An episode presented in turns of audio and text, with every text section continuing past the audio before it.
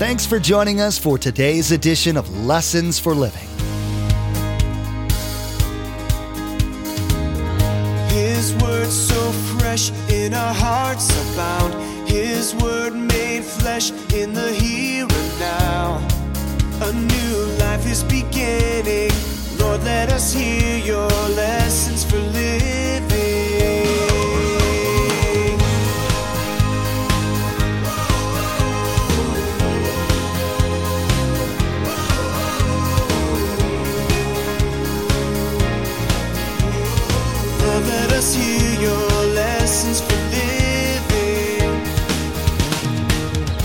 I was thinking about that. Some of you may be here and thinking, my world just falling apart. Well, if your life is in Jesus, it isn't falling apart. He's the super glue that's holding everything together. He's got it together. If He created you, He certainly can sustain you. It's not an issue to Him. It's not a big issue. We're to cast our care on Him because He cares for us. Everybody has hard times, it's a universal given. The challenge is figuring out how to handle them and what action, if any, to take. Do you give in to despair? Get angry? Maybe try to figure out a way to put off whatever's happening? Some of the first century Christ followers were in this situation. As Pastor Mark will be teaching today, they had many of the same choices people today have. You'll find out the encouragement that the writer of Hebrews gave to his discouraged readers and how you can use it in your life. Remember, there's quite a few ways to receive a copy of Pastor Mark's teaching. We'll be sharing all that information with you at the close of this broadcast. Now, here's Pastor Mark in Hebrews chapter 1 as he continues his message God is still speaking.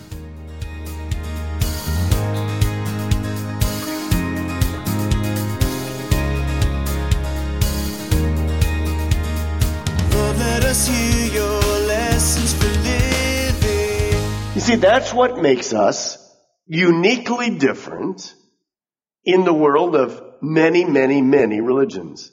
It's Jesus Christ. He's not another prophet. He isn't a way to God. He is the only way to God. And as you go through this, you're going to see this very key. The best thing we can do in life is simply get people to Jesus. I can't solve their issues. You can't solve their issues.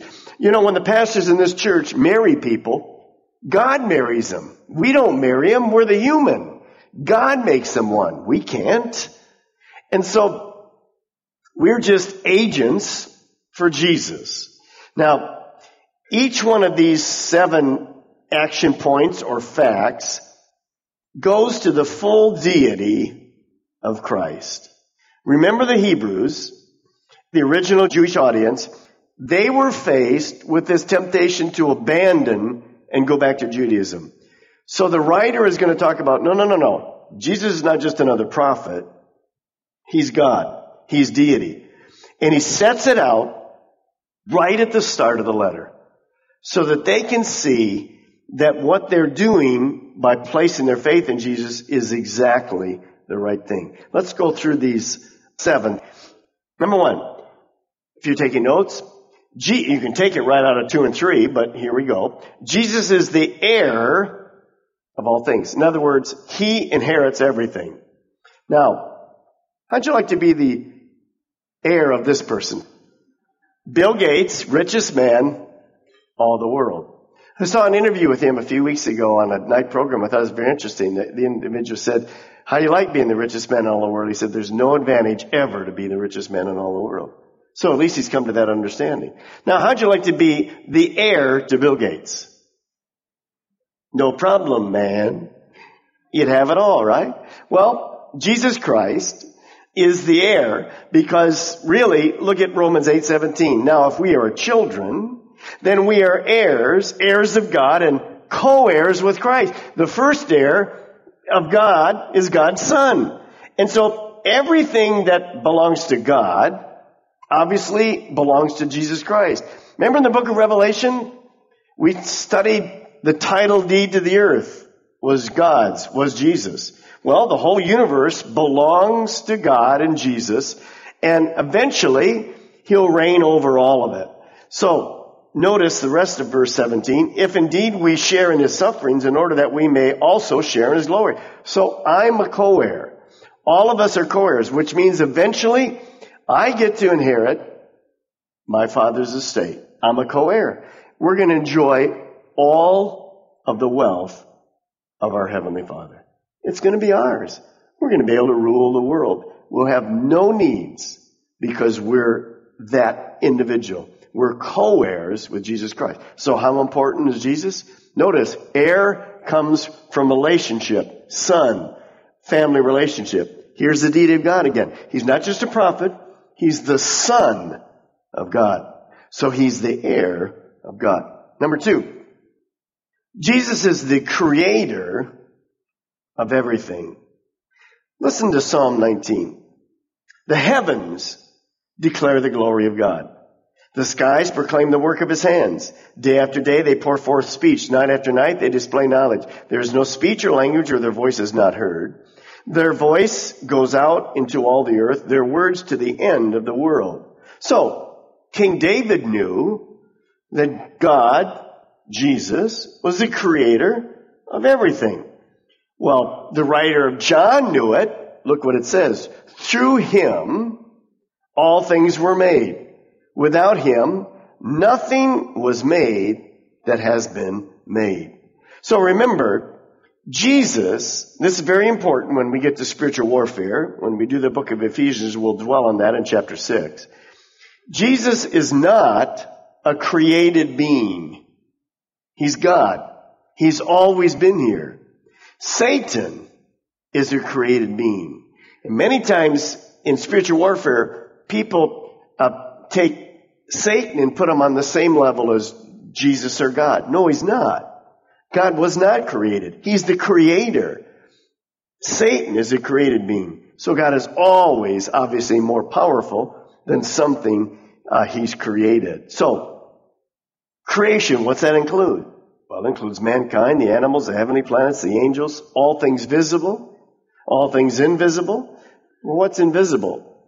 Well, atoms and all neutrons and all these little particles. You know, they're finding all these little particles that you can't ever imagine.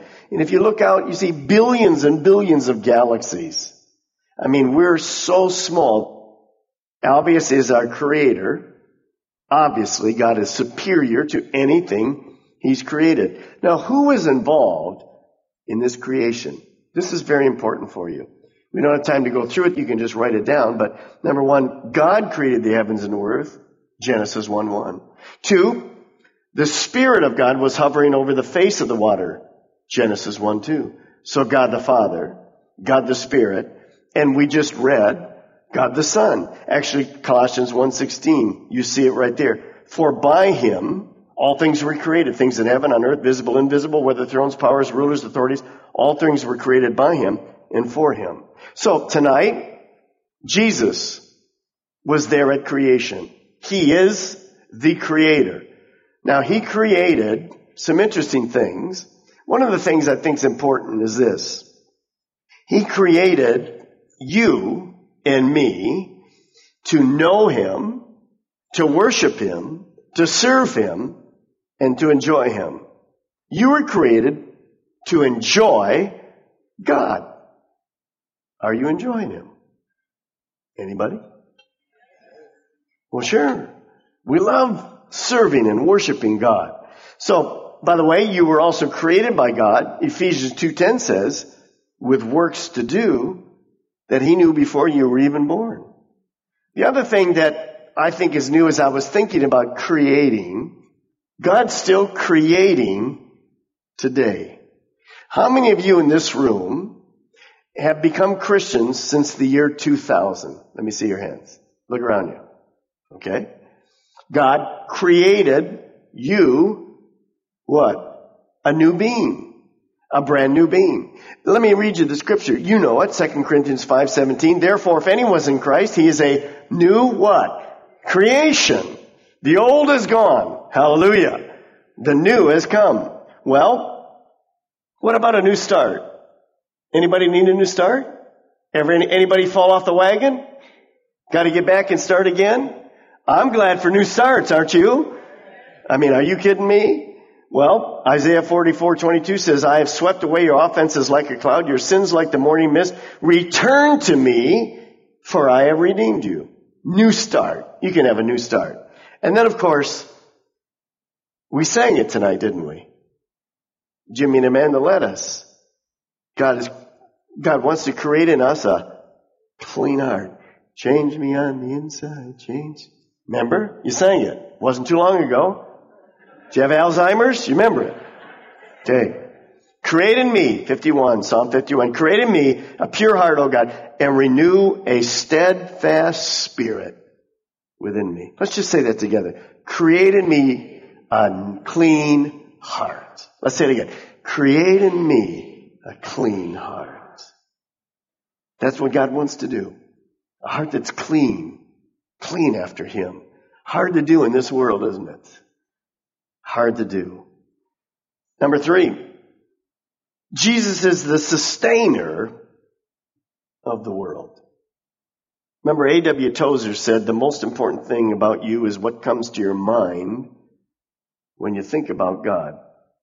God created and sustains the world. There's a group of people today that believe in deism. Deism is the view that God exists, but he's not involved in our world directly. He's like a clockmaker who took a clock, made it, set it on the shelf, wound it up, and said goodbye to it. That's not at all what our God is. He is the sustainer of the world and the people that He created. See, as you think about that, if you look around you, in some ways, it looks like our world's falling apart, isn't it? I mean, it is a mess. And it gets worse by the day. But God has a different viewpoint. He knew this was going to happen. And God's viewpoint tonight is that He has everything perfectly under control. Nothing is happening outside the perfect will of God. Look at Colossians 1:17. He is before all things, and in him all things hold together. I was thinking about that. Some of you may be here and thinking, my world's just falling apart. Well, if your life is in Jesus, it isn't falling apart. He's the super glue that's holding everything together. He's got it together. If he created you, he certainly can sustain you. It's not an issue to him. It's not a big issue. We're to cast our care on him because he cares for us. He's not aloof. You might be here and wondering, man, my world's falling apart. This isn't fit and This isn't fit and This isn't fit. Hey, relax. He's the sustainer. Now, of all people, who would think that? Let's see if you knew anything about the introduction I gave you. Who would think that their world was falling apart? The Hebrews. So the writer says, He's a sustainer of everything. Whoa. You mean we can trust Him? It's going to be alright? Yes. You know the old quote. If your life is okay, then your Bible will be falling apart. If your Bible looks new and perfect, then your life will be falling apart. So, now if you got a new Bible like I got a new Bible, it's okay. My old one is falling apart. Ever remember this song? It's got the whole world in whose hands? His hands. He's got you and me, brother and sister in his hands. He's got the tiny little baby in his hands. He's got the whole world in his hands. Aren't you glad? Aren't you glad? Number four, Jesus is the radiance of God's glory. Now this is very important. Again, points out that Jesus is God. Jesus is not a reflector of light. Jesus is light. He's the light of the world. Remember on the Mount of Transfiguration, we got a little picture of that. Mark 9 3 says, His clothes became dazzling white, whiter than anyone in the world could bleach them. Because Jesus is the radiance of God's glory, when you come into his presence, you're coming into the bright light, the light. What does light do? It exposes or reveals things as they really are. In the morning when you get up and look in the mirror, you'd rather have looked with the light off. Am I right? And when you flip it on, sometimes you and I get scared as we look at what happened during the night to us. Well, as you and I open the Word of God, it reveals who we really are. Some of you tonight, we just said two things. He wants us to have a clean heart. God spoke to some of you specifically in an area that needs to be confessed. That was God. He wants you to be right. Some of you felt like maybe your world's falling apart and God doesn't care. The revealer, the Word of God said to you, no, He cares. He's the God who, with one word, heals, casts out demons, took the storm and said, peace, be still. He's a God who cares. So, the other thing is that we need to ask God to have that clean heart. And the way we do that, David the psalmist knew it all too well. Search me, O God, and know my heart. Test me and know my anxious thoughts. Maybe you're very anxious about an area. And God says, relax. Relax. It's okay. Don't be anxious about everything, but with prayer and supplication, make your request known to God. And then that peace that passes understanding will be yours. Point out anything in me that offends you and lead me along the path of everlasting life. Number five, Jesus is the exact representation of God. Now that word exact representation refers to the image on a coin that came from the same die. The die image was reflected exactly on the coin. Jesus is the exact image of God. Of course, it's unlike a coin's picture because God and Jesus are spirit. It simply means that in every way conceivable, Christ exactly represents the Father. Remember, Jesus had two natures, one divine when he came to earth, he had a human nature. He wasn't half God and half man. He was fully God and fully man. Jesus is the Word. He was God. He is God. He was made flesh. He was made flesh. His divine nature never ever changed. He is not merely a man who had God with him, nor is he a man who manifested the principle of God. He is God, the second person of the Trinity. Now why did Jesus come to this earth to show us what God was like. That's one of the reasons. So the exact representation of God, he came to show us exactly what God was like. You remember Philip said this, John 14, Lord, show us the Father and that will be enough for us. Jesus answered, don't you know me, Philip? Even after I've been among you such a long time, anyone who has seen me has, tell me, seen the Father. He's the exact representation of God. Exact. He is God. How can you say, show us the Father? Number six, Jesus is the only purifier of people's sins.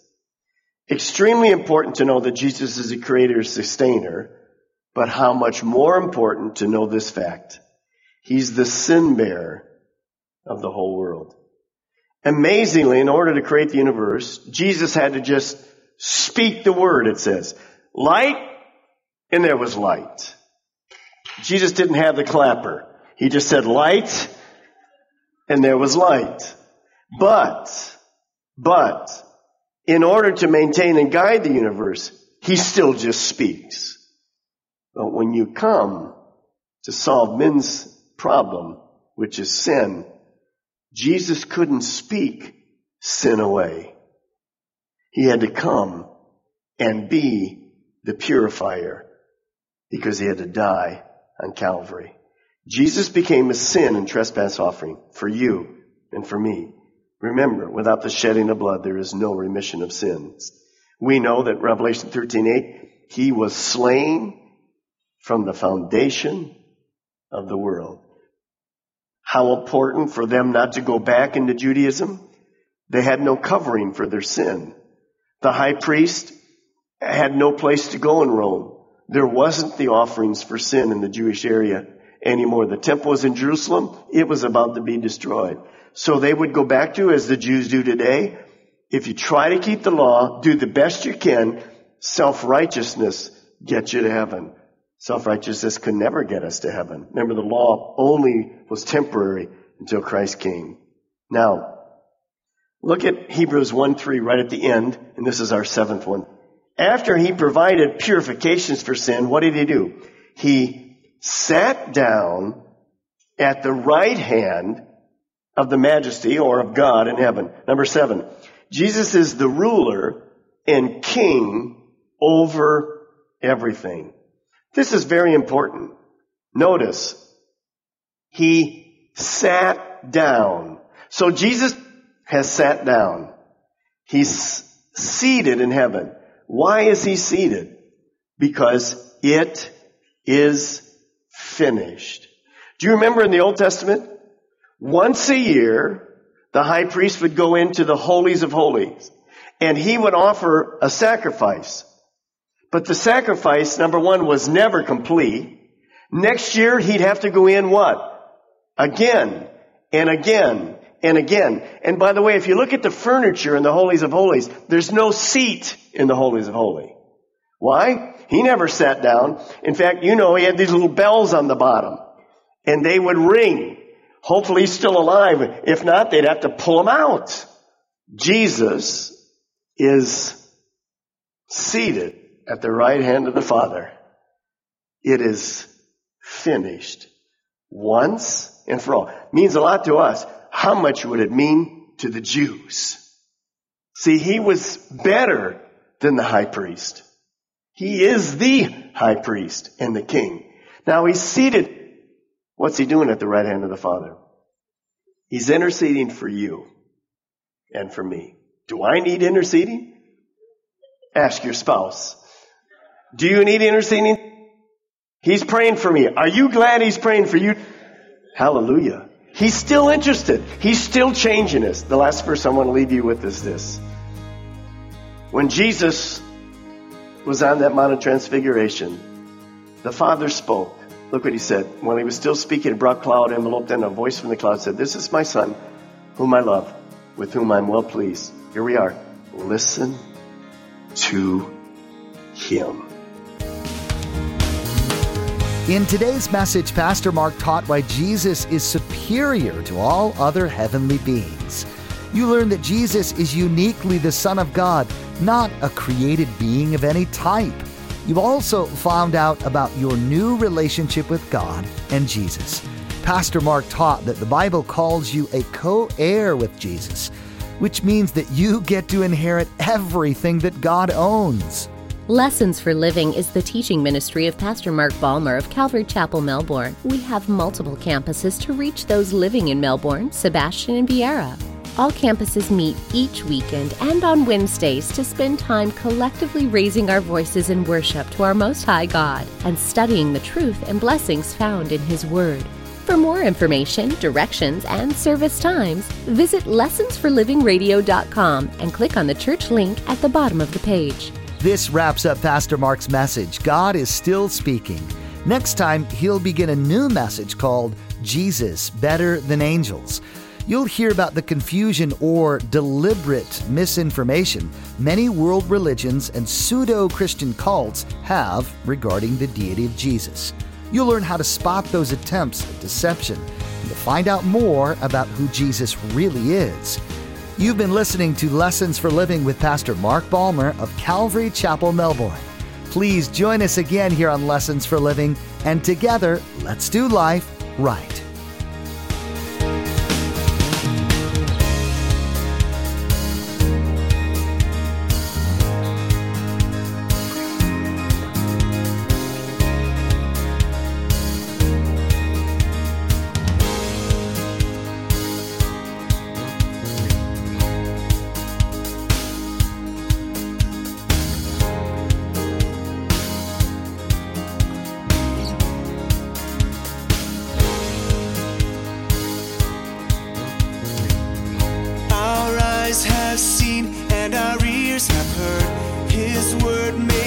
Flesh in a hurting